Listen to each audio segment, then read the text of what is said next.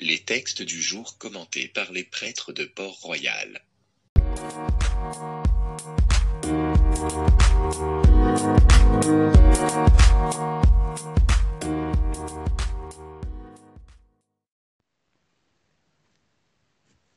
Lecture du livre des Actes des Apôtres, chapitre trois, versets un et suivants. En ces jours-là, Pierre et Jean montaient au temple pour la prière de l'après-midi, à la neuvième heure. On y amenait alors un homme, infirme de naissance, que l'on installait chaque jour à la porte du temple, appelée la Belle Porte, pour qu'il demande l'aumône à ceux qui entraient.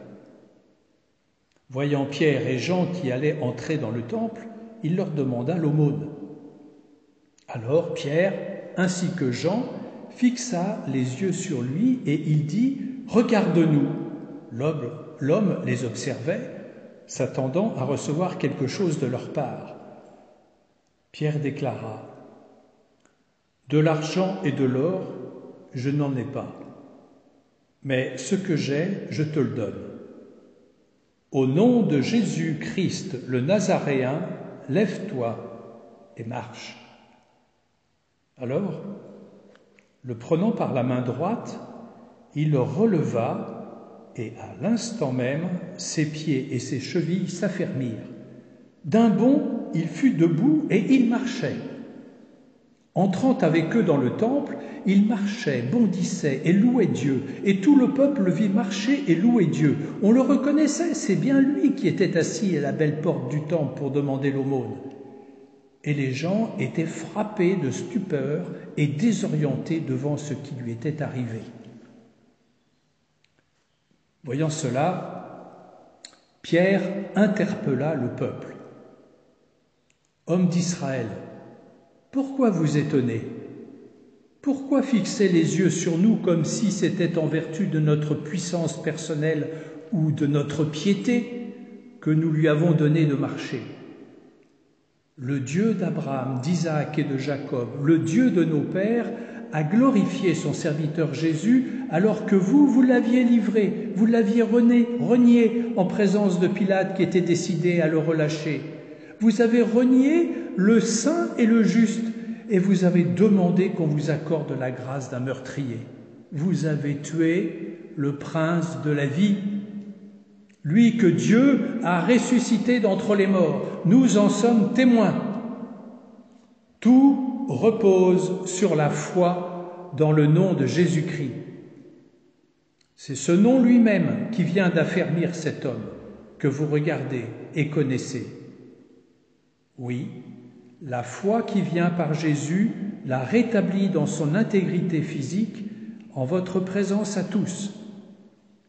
D'ailleurs, frères, je sais bien que vous avez agi dans l'ignorance, vous et vos chefs. Mais Dieu a ainsi accompli ce qu'il avait d'avance annoncé par la bouche de tous les prophètes, que le Christ, son Messie, souffrirait.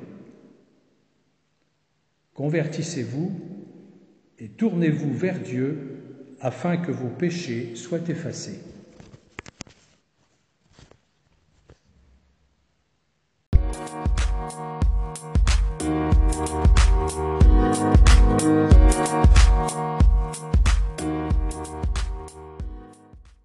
Le passage des Actes des Apôtres que nous lisons aujourd'hui, je pense, va nous aider à vivre cette journée sous le regard de Dieu.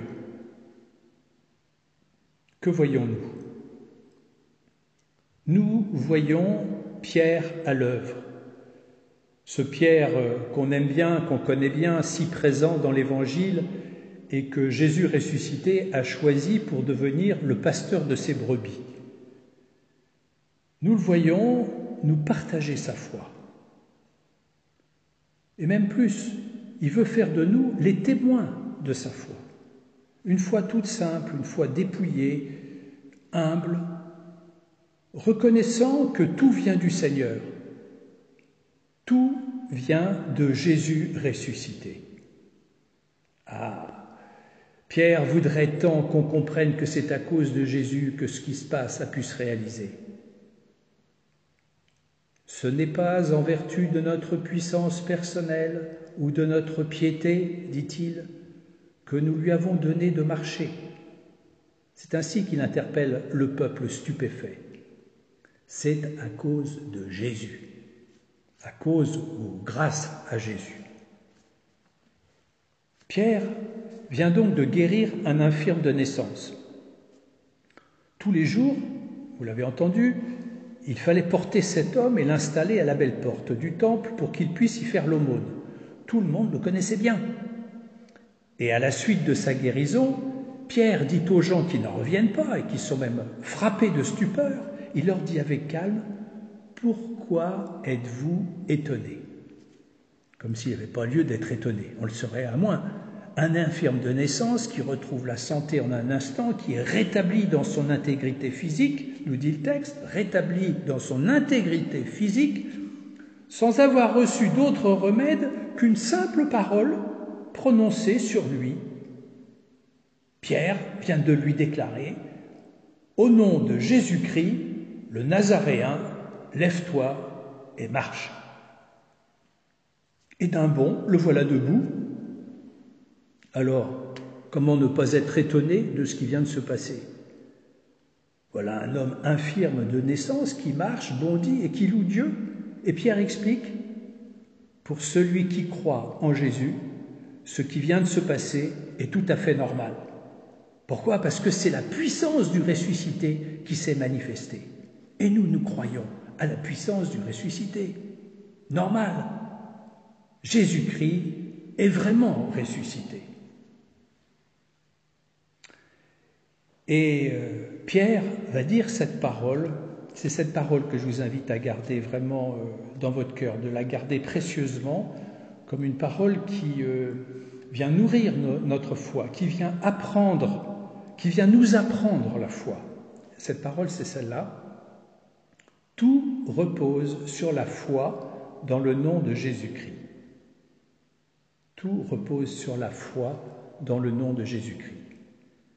Ça y est, tout est dit, tout est dit là. La foi, le nom de Jésus, de Jésus le prince de la vie, que Dieu a ressuscité, tout repose sur lui, sur son nom. Tout repose sur la foi qu'on a en lui. Alors, euh, c'est vrai qu'au nom de Jésus ou au nom de Dieu, on en a fait des bêtises, et même des grosses, des atrocités. Mais euh, je ne veux pas euh, maintenant...